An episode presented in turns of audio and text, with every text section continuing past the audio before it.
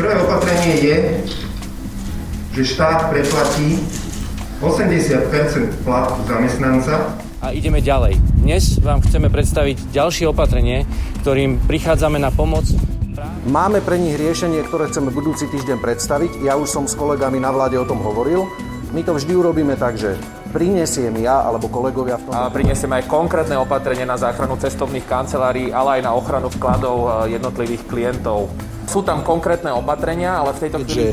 sme rozšírili tú možnosť, kto všetko môže podať žiadosť, tak informujem, že odkladáme podávanie žiadostí SZČO tých, ktorí nemajú zamestnancov. Čiže príspevky pre živnostníkov alebo SZČO a zamestnancov. Bol som dnes e, do obeda vo Volkswagene, stretol som sa s vedením a sme sa teda tiež bavili o tom, že ako konkrétne by mohol ten, to čo my tu nazývame kurz Arbeit, ako by to mohlo vyzerať. A... Konkrétne prepočty urobí ministerstvo financí alebo finalizujú ich dnes, zajtra tie finálne prepočty budú. Len teda ono to nie je o tom, že teda dnes sme sa stretli a od dnes začíname niečo, niečo počítať. My s touto pomocou sme počítali, len sme potrebovali, aby nám takú poistku, ktorú, alebo brzdu, ktorú nám robila Európska komisia, ju odbrzdili.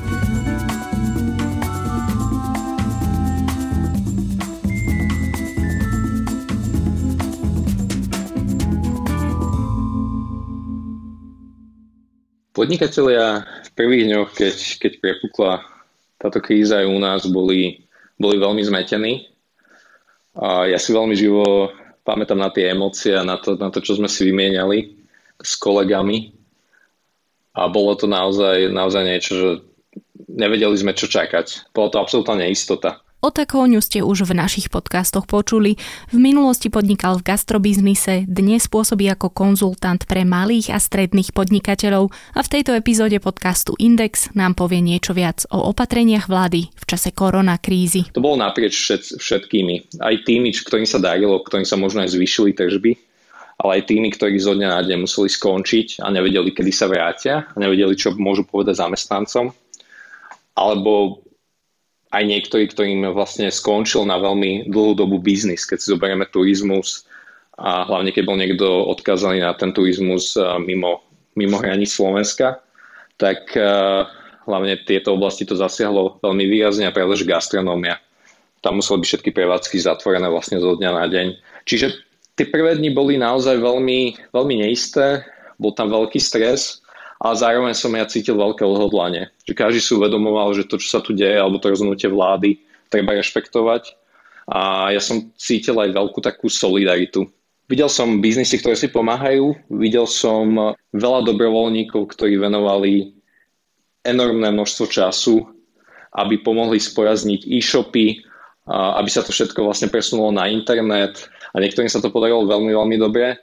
Ale zároveň by som asi chcel povedať, že vôbec si netreba vyčítať, ak je niekto paralizovaný tým, čo sa stalo, lebo na takéto niečo asi nebol nikto pripravený a aj ten podnikateľ s najväčšími skúsenosťami si nemôže povedať, že má to pod kontrolou, lebo tá situácia je stále veľmi neistá.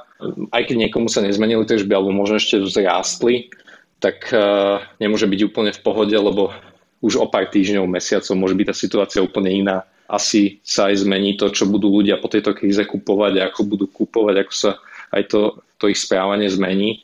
Čiže ja myslím, že je to stále veľká neistota, ale zároveň cítime veľkú nádej, lebo tá emocia medzi tým malým podnikateľom a živnostníkmi je super, pomáhajú si ako si môžu a treba len vydržať a treba si udržať optimizmus. Turizmus a gastroprevádzky.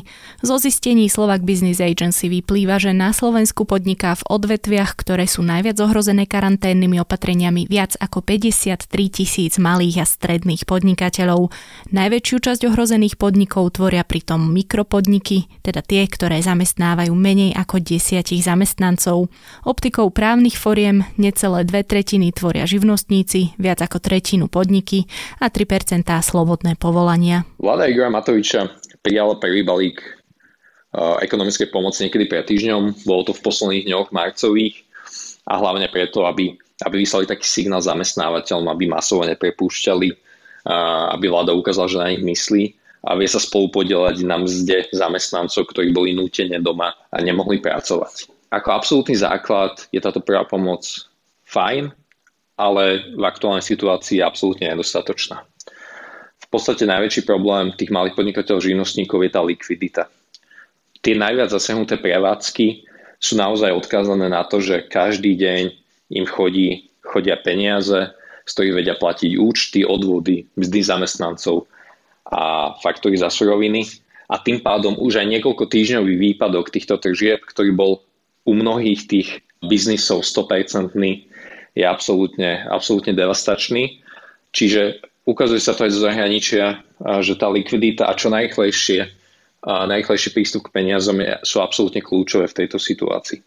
Ako ministerstvo vlastne predstavilo tie procesy, ministerstvo práce o žiadosti o tento príspevok, tak vlastne najskôr, úplne najoptimistickejší, prví žiadatelia dostanú príspevok až po mesiaci, po vyše mesiaci od vyhlásenia tej krízovej situácie, od vyhlásenia toho, že vlastne väčšina tých prevádzok na Slovensku bola zatvorená a zasiahla 10 tisíce biznisov. Ďalšia veľká časť tej prvej pomoci, ktorú, ktorú vláda Igora Matoviča pre, predstavila, sú bankové záruky za úvery pre živnostníkov a malých podnikateľov až do výšky 500 miliónov eur.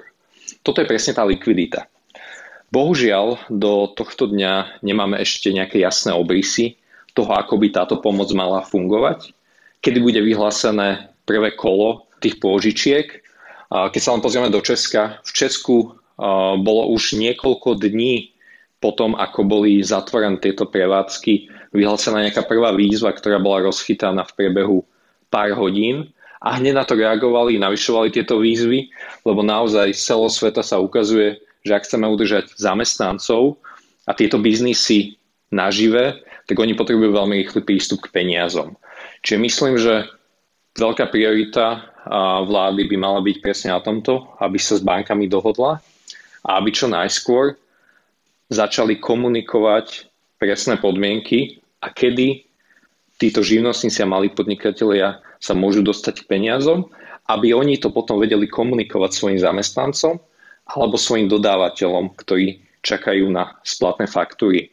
Myslím, že toto je veľmi dôležité veľmi otvorené komunikovanie termínov, ktoré sa naozaj dodržia, aby tí podnikatelia boli, boli pokojní aby sa vedeli zariadiť. Takže rýchlosť a nie až taký dôraz na adresnosť, napriek tomu, na koho sa nemyslelo. Keď sa budeme baviť o tom, na koho pri týchto opatreniach nedošlo, tak nájdeme veľmi veľa špecifických skupín. Veľmi veľa ľudí sa našlo už, keď boli prvýkrát prezentovaná táto prvá pomoc, ako ten absolútny základ v tom, že oni tam nie sú, a že nedostanú, nedostanú vôbec nič. Môžeme spomenúť jednoosobové seročky. Ale treba myslieť na to, že prvá pomoc nikdy asi nemôže byť všeobjímajúca a nemôže pomôcť všetkým. Zároveň si ale treba povedať, že aj tie signály aj od ekonomických titanov a odborníkov hovoria, že teraz naozaj je dôležité nerozmýšľať nad všelijakými podmienkami, ale naozaj čo naj, najrychlejšie naliať tie peniaze do ekonomiky, aby tie peniaze sa točili ale nie len preto, ale naozaj, aby tie na, najviac zasiahnuté skupiny ľudí, ktorí naozaj nemajú rezervy a ktoré musia platiť nájom, musia platiť za jedlo, aj keď nemôžu chodiť do svojej práce.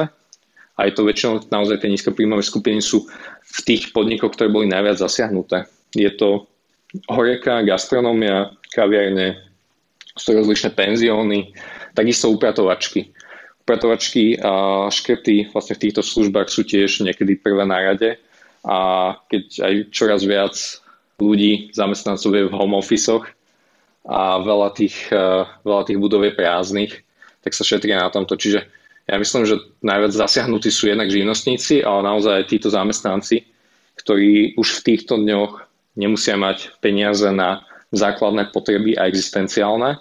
Čiže popri tom, ako hovoríme o obetiach pandémie, Môžeme tu mať veľmi veľké obete aj ekonomické.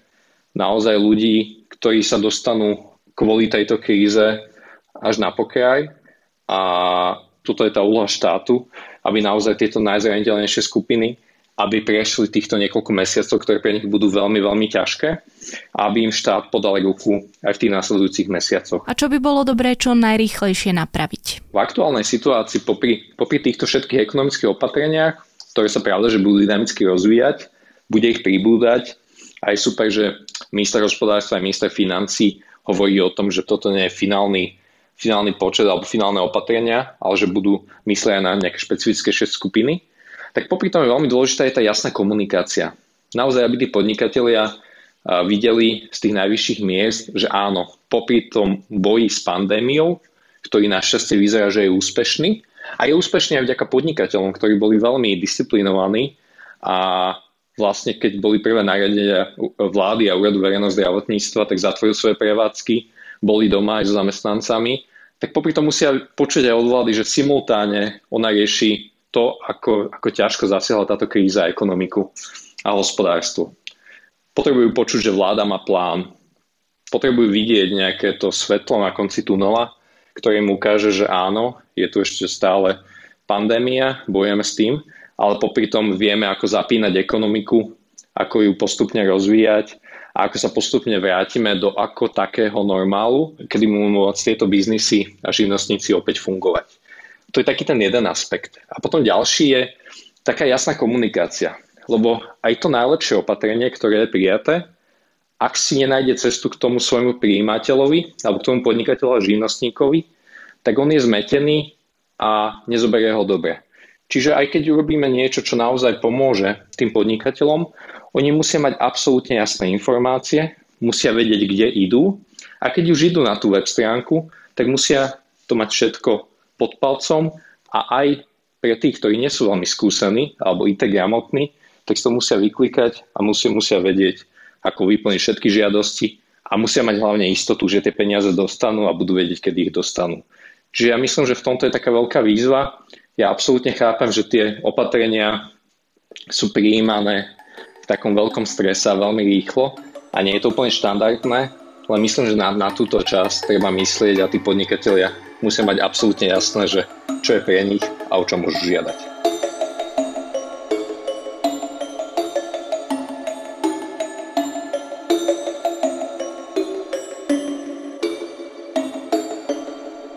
Tam, kde nechodí štátna pomoc alebo je nedostatočná, chodí občianská iniciatíva, aspoň do určitej miery.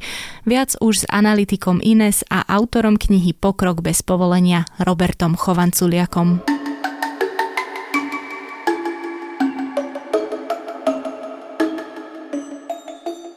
Korona kríza odhalila viacero vecí a ja sama som si to rozdelila na také štyri momentálne asi najľahšie identifikovateľné roviny a to je rovina pripravenosti na krízovú situáciu, rovina stavu ekonomiky, potom sú to domácnosti a ich spotrebná sila a napokon je to tá asi najzaujímavejšia v tejto chvíli a to je rovina vynaliezavosti.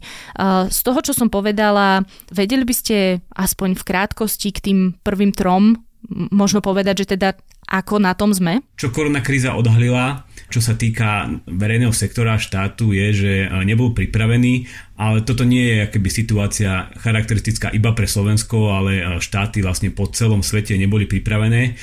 Aj napriek tomu, že e, existovali hlasy, ktoré dnes si spätne prehrávame, ktoré tvrdili už pred troma, piatimi, desiatimi rokmi, že takáto pandémia možno príde, že je tu nejaká šanca, ale vtedy ich e, nikto nepočúval. Pre mňa ako ekonóma, ja by som očakával, že ak štát má nejaké funkcie a niečo má robiť, tak práve je to asi príprava na takéto rôzne tragédie, lebo tam existuje niečo, čo sa volá, že asymetrický payoff, teda za relatívne malé náklady sa dokážeme akéby zabezpečiť alebo poistiť proti veľkým eh, tragédiám. A to vidíme, že na Slovensku eh, nefungovalo. Hej, že tu namiesto toho, aby sme eh, vykladali zásoby zo skladu štátnych hmotných rezerv, bol ich šéf vykladať na náke o tom, ako teda nakupoval tie rúška, keď už bolo, keď už bolo neskoro. Takže v tomto ten štát zlyhal, že nebol pripravený ale hovorím, nebol to iba príklad Slovenska, ale mnohé štáty po celom svete neboli pripravené na takúto pandémiu. No a čo sa týka tej ekonomiky, v akom zdraví sme si ju našli na začiatku alebo v čase koronakrízy? Ja sa bojím eh, toho, že eh, na Slovensku ten koronavírus zo zdravotníckého hľadiska nepriniesol až nejaké uh, veľké negatíva, hej, že máme tu nakazených, ale všetci vieme, že znášame to pomerne, pomerne dobre, aj vďaka tomu, že ľudia boli veľmi opatrní, hneď si všetci nasadili rúška a hneď sa začali e, k sebe správať, ako keby tí druhí ľudia mali koronavírus. Takže v tomto e, tí ľudia naozaj reagovali veľmi dobre, čo zmiernilo tie e, negatíva zo zdravotníckého hľadiska, ale potom je to druhé ekonomické a tam sa bojím, že naopak Slovensko bude až extrémne silno zasiahnuté oproti iným krajinám, keďže ako vieme na Slovensku e, sme malá otvorená ekonomika. E, náš export, teda to, čo vyvážame do zahraničia, je až vo výške celého HDP, takže my sme akéby extrémne závislí na zahraničnom dopite a ten sa jednoducho prepadne bez hľadu na to, čo tu my budeme robiť. Ale môžeme to ešte pokaziť, ak tu budeme robiť také veci, že experimentovať s nejakým zatvorením sa, do izieb a zatvorením očí na pár týždňov, pretože to môže akéby stopnúť aj život v takej tej vnútornej domácej ekonomike, kde tí e, podnikatelia, ktorí stále väčšina, malí a strední, môžu produkovať hodnoty, ale ak im to zakážeme rôznymi opatreniami, alebo budeme vytvárať neistotu, tak môže sa stať, že tie problémy ešte oveľa prehlbíme. A tu naozaj, keby, nechcem znieť nejak pesimisticky, ale tá posledná kríza, keď sme mali e, v najhoršom čase mieru nezamestnanosti okolo 15%, tak naozaj sa zdá, že to bolo nič oproti tomu, čo nás čaká najbližšie mesiace a možno, že až roky. No ale veď my vlastne sme sa akoby aj zatvorili a obmedzili sme fungovanie mnohých prevádzok, mnohých malých stredných podnikateľov, alebo dokonca úplne zastavili. Čiže e, hovoríte, že to, čo sa teraz deje, nie je povedzme ten najideálnejší možný scenár, ako s tou krízou bojovať? Alebo toto je skôr, že takto bojujeme s vírusom a my teraz riešime, ako bojovať inak s ekonomikou a s jej prepadom. Presne, presne, že keď ten vírus tu ako keby prichádzal alebo objavovali sa správy z e, ostatných krajín, tak sme nevedeli, ako to zasiahne Slovensko a bolo správne, že sme zareagovali veľmi rýchlo ja si myslím, že sme reagovali aj veľmi rýchlo preto, lebo e, politici si vtedy uvedomili, v akom stave je naše zdravotníctvo, videli tie prázdne sklady a videli, že keby to tu prepuklo ako v Taliansku, tak e, bolo by to tu ešte oveľa, oveľa horšie. Takže sa nalakali a vtedy to, to rozhodnutie bolo, bolo správne, avšak e, my musíme myslieť keby aj týždne dopredu, mesiace dopredu a kľudne sa môže stať, že nakoniec keby tie negatíva ekonomické budú mať oveľa väčší nejaký dopad na naše zdravie a na naše životy ako ten samotný koronavírus. Hej? Že zdravie není iba o víruse, ale je aj o zdraví ekonomiky, lebo my potrebujeme peniaze na to, aby fungovalo zdravotníctvo a vieme, že z nezamestnanosti napríklad vznikajú rôzne choroby, vznikajú rôzne mentálne problémy a naozaj toto všetko, keby, keď sa to spočíta, tak môže byť v konečnom dôsledku oveľa horšie ako ten samotný vírus. Z istotou vieme povedať, že narastie počet chudobných ľudí, chudobných domácností, tá spotrebná sila bude slabšia. V tomto smere sa napríklad ukázalo, s akým dlhom alebo s akými finančnými rezervami žijú ľudia, ako veľmi ešte toto zohra úlohu v tom, čo nás čaká. Lebo už ste spomenuli, že mali by sme myslieť aj na tie kroky do budúcnosti a nie len sanovať to, čo sa teraz deje. Tak ako tá chudoba vlastne ovplyvní ďalší vývoj ekonomiky? Určite eh, posluchači eh, vášho podcastu počuli o tom, že Slovensko bolo posledné roky rekorderom v tom, ako sa zadlžovali e, domácnosti. Bolo to dané viacerými e, faktormi. Vďaka tomu, že Európska centrálna banka znížila úroky, tak to zadlžovanie sa bolo veľmi lacné. Taktiež e, veľa mladých ľudí prichádzalo na trh práce, mali, rastli im mzdy, tak mali pocit, že rastie ich bohatstvo a že si môžu dovoliť kupovať byty, väčšie byty a podobne. Takže ľudia si nabrali veľké dlhy a áno, ja keď som sledoval krízu v Amerike pred desiatimi rokmi, tak som si tak čudoval nad tým, že ako tí Američania vlastne majú problém s tým, že je tam veľká masa ľudí, ktorí nezvládajú splácať hypotéky, tie domy nemôžu predať, lebo poklesli na hodnote. A vtedy som neveril tomu, že čo sa deje vlastne a nevedel som si to predstaviť, ale zdá sa, že e, takýto smutný scenár čaká do určitej miery aj Slovensko, že budeme tu mať ľudí, ktorí naozaj nebudú mať na splácanie hypotéky a ešte len potom, keby uvidíme, že čo sú to tie skutočné negatívne dopady e, koronakrízy. Čiže by im nepomohli ani tie mm, schválené pravidlá alebo ten lex korona, že si môžu odložiť splátku toto všetko akéby pomôže akutne, pomôže to ľuďom, ktorí e, prišli o prácu a o príjem kvôli tomu, že e, sme zatvorili ekonomiku, ale napriek tomu tu bude veľké množstvo ľudí, ktorí akoby budú dlhodobo zasiahnutí tou krízou, ktorí jednoducho e, prídu o prácu a pre nich bude dôležité, ako sa nám podarí naštartovať tú vnútornú ekonomiku.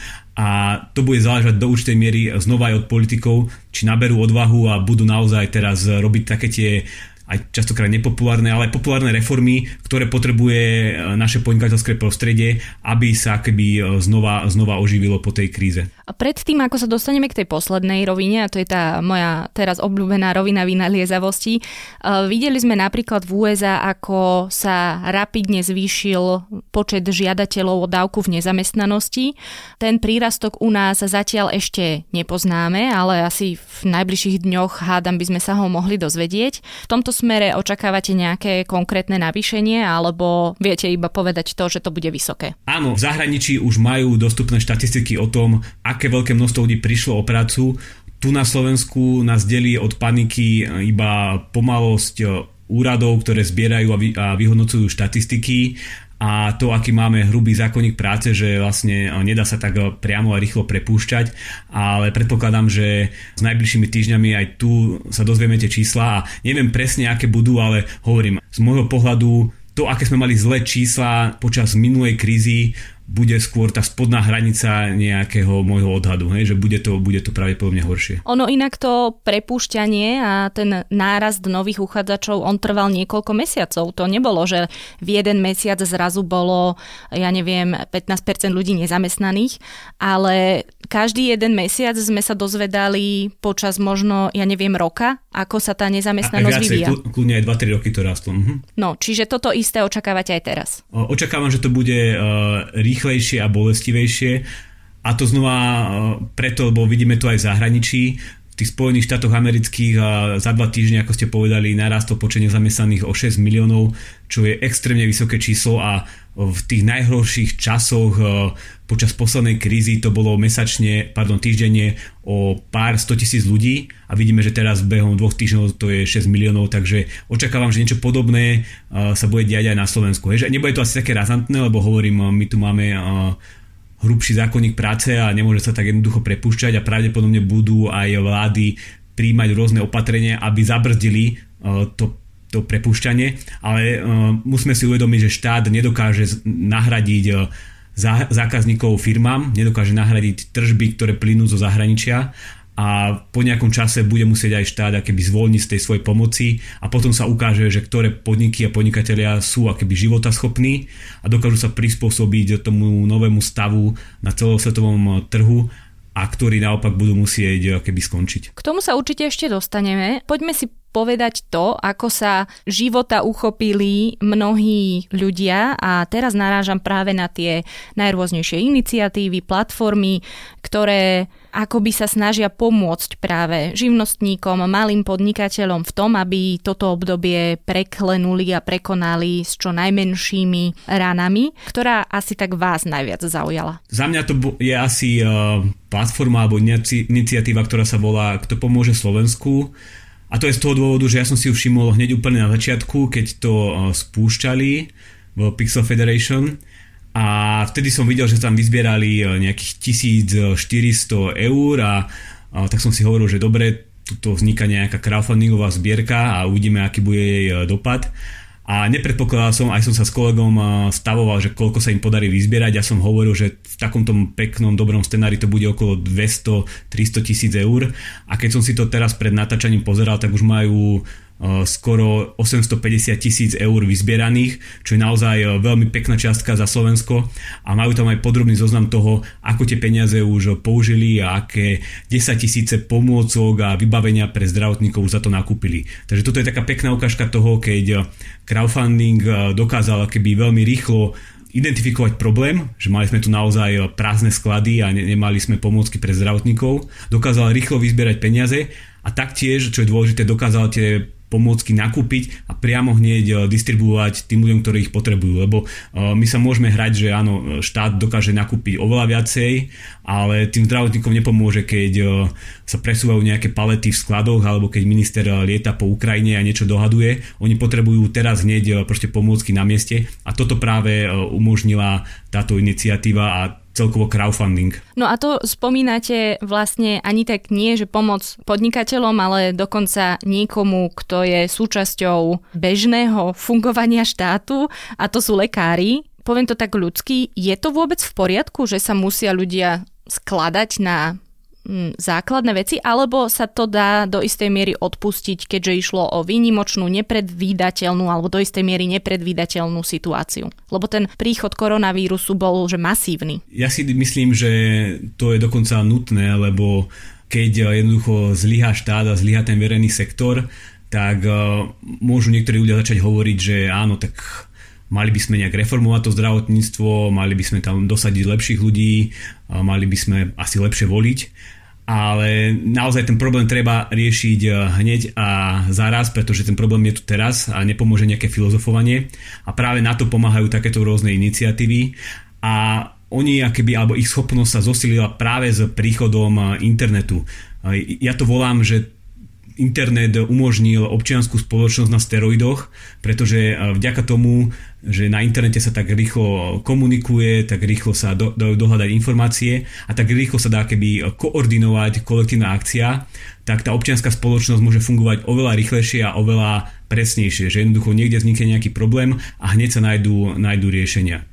To sme nevideli iba pri tých pomockách, ale vlastne naprieč celou, celou ekonomikou. A dokonca aj v takých oblastiach ako nejaká inovácia, je, že odrazu nejaký chlapec doma s 3D tlačiarňou si všimol na Facebooku, že niekto v Mexiku ukazoval nejakú masku alebo nejaký štít, tak si to hneď stiahol, nejak to trošku vylepšil, začal si to sám tlačiť, druhý kamarát mu založil Facebookovú alebo internetovú stránku, všimli si to ďalší ľudia, začali to aj oni tlačiť, začali ten model tej masky stále e, keby aktualizovať a vylepšovať, aby ho dokázali tlačiť s minimum materiálu a povedzme, že non-stop.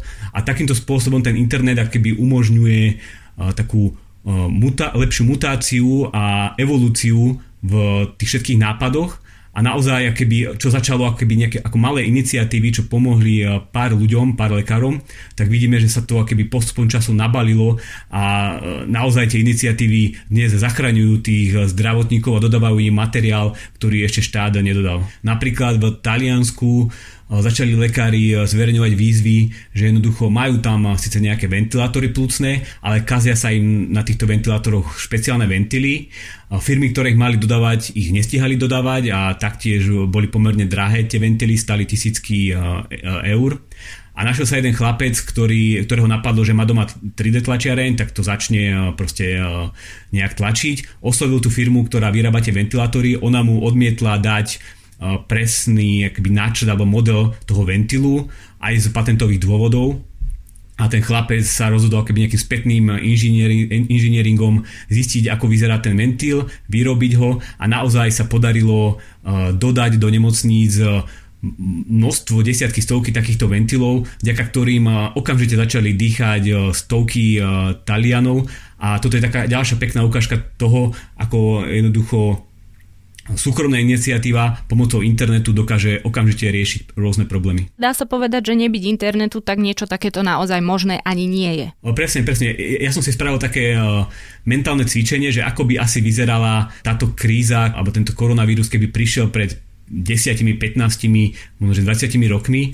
Tá globalizácia bola na podobnej úrovni, hej, tiež sme mali, keby e, všade ľudia lietali, fabriky boli po celom svete, e, všetky, všetká výroba je prepojená cez dodavateľské siete, ale nemali sme taký dobrý internet, nemali sme toľko aplikácií, neexistoval, neviem, Facebook, Twitter, kde sa ľudia mohli keby dozvedieť o tých veciach, neexistovali také dobré komunikačné platformy. A naozaj čo je dôležité, že ten internet nemal ani takú kapacitu.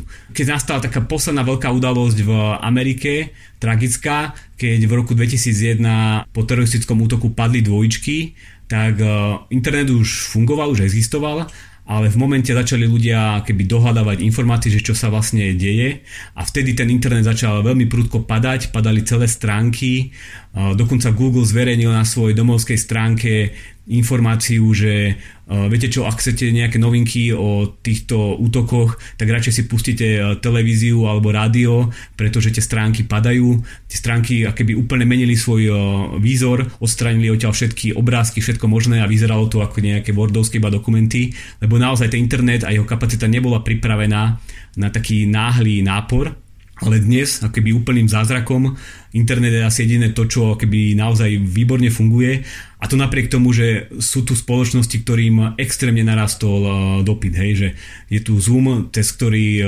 komunikujú dneska uh, milióny firiem a tam počet zákazníkov narastol z nejakých 10 miliónov na viac ako 200 miliónov v priebehu pár týždňov. Hej. To, keby takéto niečo sa stalo pred 10 rokmi, tak to všetko skolabuje, padne, ale dnes je ďaká kvalitnému internetu a hlavne cloudovým službám toto všetko možné. Pristavím sa ešte trochu pri tej výrobe tých zdravotníckých pomôcok. Je to síce všetko, dá sa povedať, že pekné, že si vieme takto pomôcť a že sa naozaj vedia ľudia zmobilizovať tam, kde to a kedy to treba, ale jedna vec s tým súvisí a to, že ak by sa niečo v tom procese pokazilo, kde hľadať vlastne akoby tú zodpovednosť. Nie je toto trošku taká tá slabá stránka celého toho občianského angažovania sa do takýchto vecí pomocou presne rôznych platformiem, online platformiem, že ako sa s takýmto niečím vysporiadať v čase, kedy naozaj inštitúcie na takúto zmenu ešte nereagujú?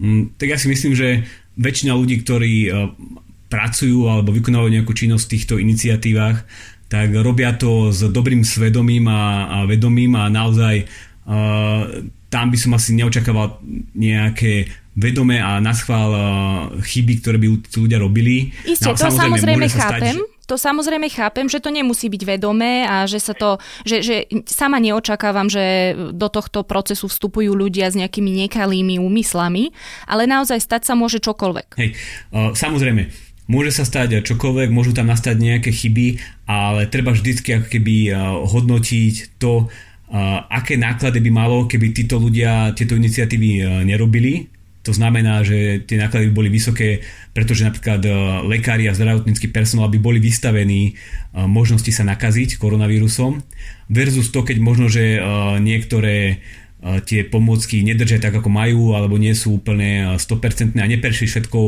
reguláciou a všetkou byrokraciou, ktorou prechádzajú tieto pomôcky štandardne. Ale um, toto je taká ďalšia dobrá ukážka toho, čo koronavírus môže priniesť pozitívne, že vidíme, ako po celom svete rôzne vlády prichádzajú s nápadmi, ako deregulovať rôzne odvetvia, ktoré boli doteraz veľmi silno regulované a to z toho dôvodu, že tá regulácia bráni tomu, aby jednoducho tam tí e, podnikatelia mohli dodávať to, čo majú. A hovorím, toto sa deje e, po celom svete. V Amerike Trumpová administratíva prichádza tiež s dereguláciou v zdravotníctve. V Anglicku odrazu môžu e, vykonovať svoju činnosť aj lekári, ktorí získali tituly niekde v zahraničí a tam im ich nechceli uznať a tí ľudia museli robiť, neviem, taxikárov. Teda vidíme, že táto korona kríza keby poukazuje na veľké množstvo zbytočnej regulácie, ktorá vznikla za rôznych, eh, možno, že nie vždy najlepších eh, dôvodov a momentálne sa ukazuje, že skôr bráni tomu, aby sme riešili problémy.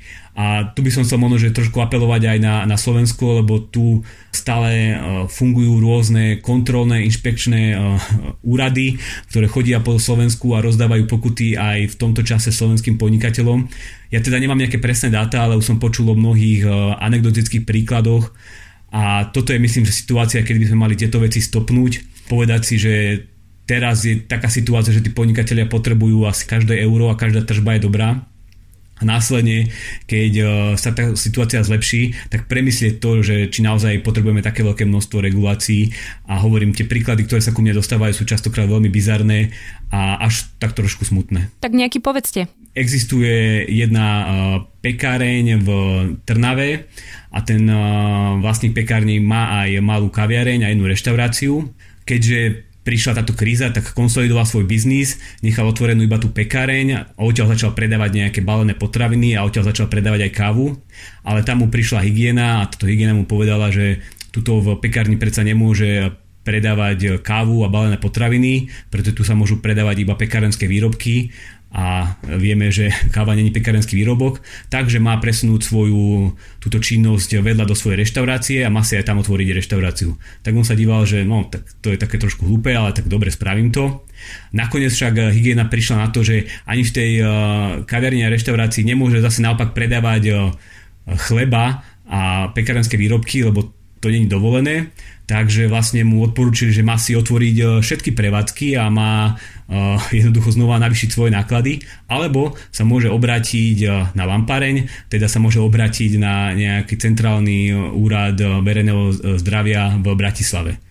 Takže toto sa naozaj deje v momentálnej situácii, kedy títo podnikatelia, hovorím, prichádzajú o tržby a hľadajú spôsoby, ako si aspoň zaplatiť nejaké tie variabilné náklady. No a keď už teda hovoríme o tých podnikateľoch, tak mohli by takémuto človeku napríklad pomôcť tie ďalšie iniciatívy a platformy, ktoré vznikli. Spomeniem teraz Sme s vami, alebo Pomôž Slovákom, alebo rôzne, ja neviem, facebookové skupiny. Môže práve takýto človek siahnuť aj po takejto pomoci, alebo nie je ešte dostatočne rozvinutá?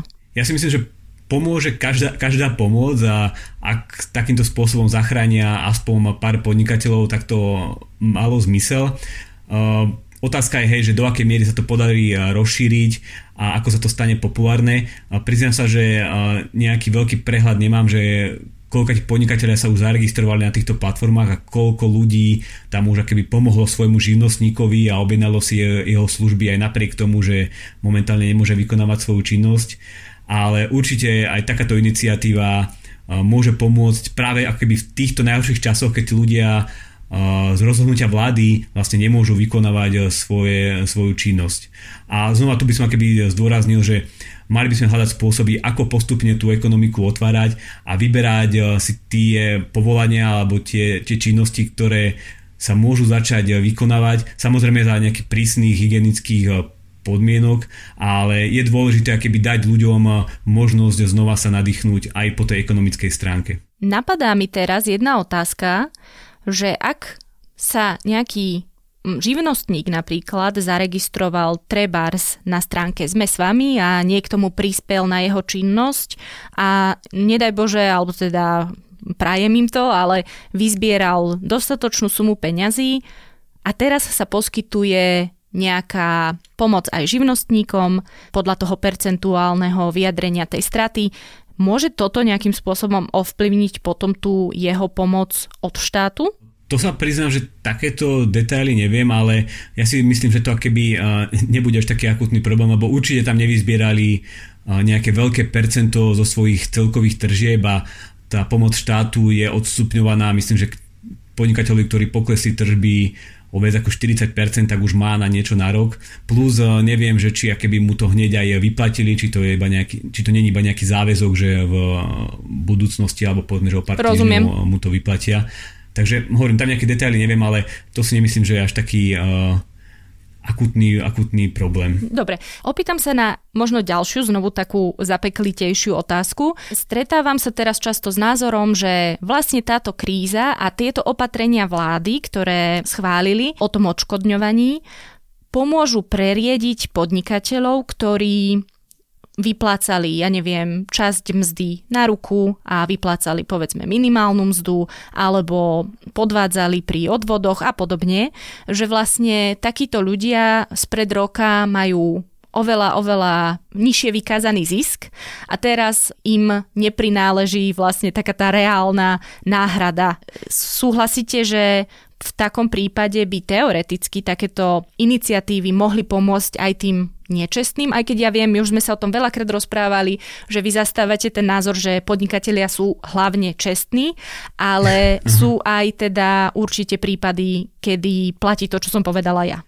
Toto určite nastáva, ale ľudia, ktorí sa keby takto rozhodnú optimalizovať alebo hľadať cestičky, ako sa vyhnúť všetkým povinnostiam, ktoré sa týkajú daní a rôznych odvodov, tak títo ľudia keby berú na seba to riziko, že keď príde zle, tak jednoducho ten systém sa na nich tak bude pozerať, že vlastne nemali tie príjmy, takže oni, ak boli zodpovední, tak si mali akéby buď zaplatiť nejaké vlastné poistenie, alebo si z toho odkladať nejaké e, príjmy e, do budúcnosti. Takže akéby toto je vždycky e, to rozhodnutie tých ľudí, že akým spôsobom sa postavia k tomu riziku a hej, teraz po, voj- po vojne je každý generál a ja teraz tu môžem toto rozprávať a tí ľudia majú naozaj problémy ale neviem, že či existuje nejaké iné akéby systematické riešenie, ako, ako toto toto odstrániť, že ľudia jednoducho keby uh, si hovorím, vyplácajú tie peniaze na ruku alebo sa úplne vyhýbajú tomu, tomu systému. Jednoducho ľudia, ktorí takéto veci robia,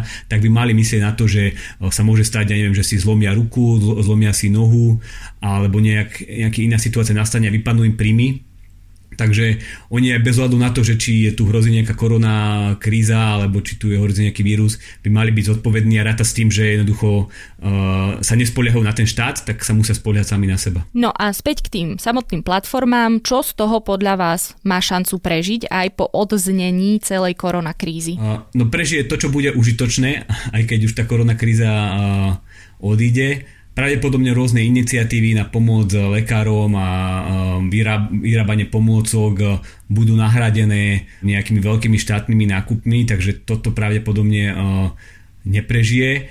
Na druhej strane vznikajú rôzne iné iniciatívy, ktoré, ako ste vyspomínali práve na tú pomoc podnikateľom, môžu aj do budúcnosti pomôcť povedzme nejakým malým živnostníkom, ktorí nemajú svoj vlastný e-shop, tak práve na tých platformách sa on, tam cez ne môžu akéby predávať svoje služby alebo môžu si robiť eh, reklamu. Ale čo by som chcel povedať, že je dôležité, že tu akéby ostane celá taká tá infraštruktúra, celá, celá tá idea za tým, že keď znova príde nejaká kríza, tak môžeme akéby nahradiť alebo doplniť ten zliehávajúci štát v jeho službách. Teda e, to je niečo, čo ja volám e, pokrok bez povolenia a o čom som písal aj e, vo svojej knižke, ktorá sa rovnako volá, že vlastne keď zlyha ten verejný sektor, tak prichádza na radu súkromná iniciatíva a ako som to vlastne spomínal a vysvetloval, ten internet umožnil túto súkromnú iniciatívu niekoľko násobne zosíliť a hlavne akoby zrýchliť a zefektívniť jej, jej fungovanie. No práve to som sa aj chcela opýtať, že či je toto presne mm, a či to spadá do kategórie pokrok bez povolenia, lebo dá sa povedať, že toto všetko naozaj je podmienené nejakou výnimočnou situáciou, ktorá v istom momente odznie, alebo ten pokrok bez povolenia je skôr uh, badateľný, hmatateľný a, a užitočný, keď je situácia normálna. No, ja som tú knižku napísal, keď bola situácia normálna, takže pokrok bez povolenia funguje aj bez nejakých veľkých uh, katastrof.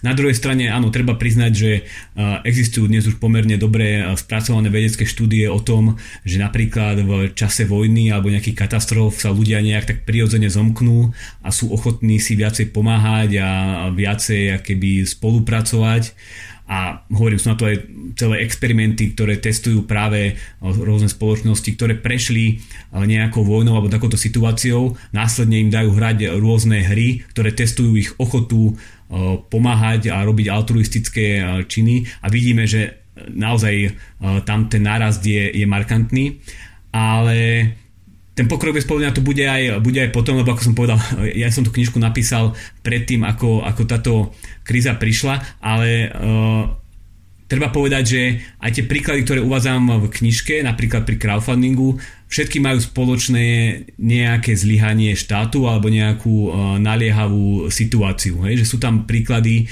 keď uh, v jednom americkom mestečku mali veľký problém s kriminalitou, miestna policia nefungovala, dokonca bola vyšetrovaná federálnou vládou za zneužívanie právomocí a tí ľudia akož mali veľký problém a preto sa rozhodli cez crowdfunding sa vyzbierať na vlastnú súkromnú bezpečnostnú nejakú agentúru, ktorá tam hliadkovala, ktorá dodržiavala poriadok a naozaj to fungovalo. Alebo taký môj obľúbený príklad tuto našej susednej krajiny, Ukrajiny, kde Vieme, že pred pár rokmi napochodovali zelení mužičkovia na východnú hranicu a začala tam vojna. A ukrajinská armáda bola extrémne nepripravená. Naozaj tam majú také problémy s korupciou, že tie problémy na Slovensku vyznievajú smiešne, takže je to tam naozaj veľmi zlé. A tam ukrajinskí vojaci išli na frontu bez poriadnej uniformy, topánok, vybavenia. A vtedy tam vznikla crowdfundingová platforma, ktorá okamžite vyzbierala milióny dolárov na vybavenie práve pre týchto vojakov a začala i ho dodávať na frontu. Takže keby ten pokrok bez povolenia je vždy spojený s nejakým zlyhaním verejného sektora alebo štátu a tie zlyhania tu pravdepodobne budú aj do budúcnosti, aj po tejto koronakríze. Samozrejme, o tomto by sa dalo hrozne dlho rozprávať a keby sme nemali koronakrízu, tak sa o tom určite aj dlhšie rozprávame, ale stále čo spomínate sú príklady, ktoré v podstate by akoby väčšina spoločností za normálnych situácií mala chcieť a všetko sú také tie príklady uh, pozitívne a ja nechcem vyznievať teraz hrozne negatívne, ale či sa takéto niečo nemôže obrátiť aj vlastne v neprospech niekoho. Povedzme si, že ja neviem, väčšina ľudí by mala povedzme rasistické presvedčenie a teraz sa vyzbierajú na to, aby, ja neviem, e, zaplatili lobbystu, ktorý bude lobovať v parlamente, aby sa, ja neviem, začali stavať rezervácie. Hej, a teraz akože hrozne preháňam, ale tak ako sa to môže vyvinúť dobre, verím, že sa to vie vyvinúť aj zle. To je úplne super otázka, na tie som sa nejak e, do hĺbky nezamýšľal, ale môžem vám povedať, že vlastne v takej situácii, ak ja neviem, je e, väčšina ľudí rasistov a má takéto preferencie, tak v zásade nepomôže žiadny systém, lebo títo istí ľudia si môžu potom e, zvoliť politika, ktorý tie rezervácie vybuduje aj bez toho, aby musel na to vytvárať nejakú crowdfundingovú zbierku. Teda ak budú ľudia zlí a bude ich väčšina, tak tieto technológie im môžu pomôcť, ale hovorím, v takejto situácii kľudne môžu využiť aj ten samotný, samotný štát. A my, v minulosti sme to už niekoľkokrát videli, ako takáto situácia presne nastala. No veď práve to, že samozrejme mohli by sme ísť do minulosti, kedy sa to stalo aj bez pomoci nejakých crowdfundingových a rôznych iných iniciatív. A, a, ale tu by som vám možno, že ešte do toho skočil, že a práve v takýchto situáciách práve môže pomôcť ten pokrok bez povolenia, lebo my máme aj v súčasnosti mnohé štáty po svete, ktoré extrémne zlyhávajú a naozaj robia zle svojim občanom a oni práve využívajú tieto nové technológie, povedzme kryptomeny, na to, aby dokázali obchodovať so svetom, aj keď e, ich e, miestný e, vládca zneužíva ich vlastnú menu na infláciu. Myslíte Latinskú môžu... Ameriku, alebo teda Južnú Ameriku? A, áno, myslím Južnú Ameriku, alebo môžu to byť príklady neviem, z Afganistanu, kde ženy sú vystavované násiliu a nemôžu sa zapájať do povedzme, dielby práce a obchodu a využívajú tiež kryptomeny na to, aby mohli neviem, obchodovať so svetom alebo poskytovať nejaké služby neviem, programovania alebo aby ochránili svoj majetok, ktorý nadobudli pred či už štátom alebo svojimi nejakými partnermi, ktorí sa tam k ním nesprávajú pekne, lebo mm, tam tá kultúra nie je taká úplne uh, rovnostárska ako u nás, čo sa týka pohlavy. Takže akoby uh, ten pokrok bez povolenia pomáha práve aj v takých situáciách, keď niekto zneužije uh, ten monopol štátu na robenie zlé veci. No a uzavrime to ešte späť k, s koronakrízou. Ako podľa vás zmení slovenskú ekonomiku? A teraz stále zostaňme v tej rovine, povedzme, internetu. Vidíme, ako si rôzne gastro prevádzky poradili a ponúkajú svoje, um, povedzme, jedlá na internete na rozvoz. Presunie sa veľká časť biznisu na Slovensku práve na internet? Tieto veci sa nikdy nedajú, nedajú takým veľkým skokom, že teraz všetci prejdú na internet ale on margin, teda na tej hrane si myslím, že áno, všetci tí podnikatelia, ktorí budú mať možnosť si vybrať a možno, že váhali, tak teraz budú prechádzať práve na ten internet. To sa bude takisto týkať aj e, rôznych zamestnancov, ktorí mohli robiť z home office, tak pravdepodobne e, teraz ich bude viacej takto robiť. Takže e, celá tá ekonomika sa začne posúvať viacej na ten, na ten internet a viacej do situácií, kedy sa nemusíme nejak hromadne stretávať s ľuďmi ale ja nie som nejaký taký veľký keby futurista, nedokážem predpovedať všetky tieto zmeny. Práve to bude výzva pre budúcich podnikateľov, ktorí budú e, chcieť premeniť túto krízu na nejakú e, príležitosť, na nejaké nové produkty a služby a sám som zvedavý, že čo všetko sa objaví a s čím všetkým prídu.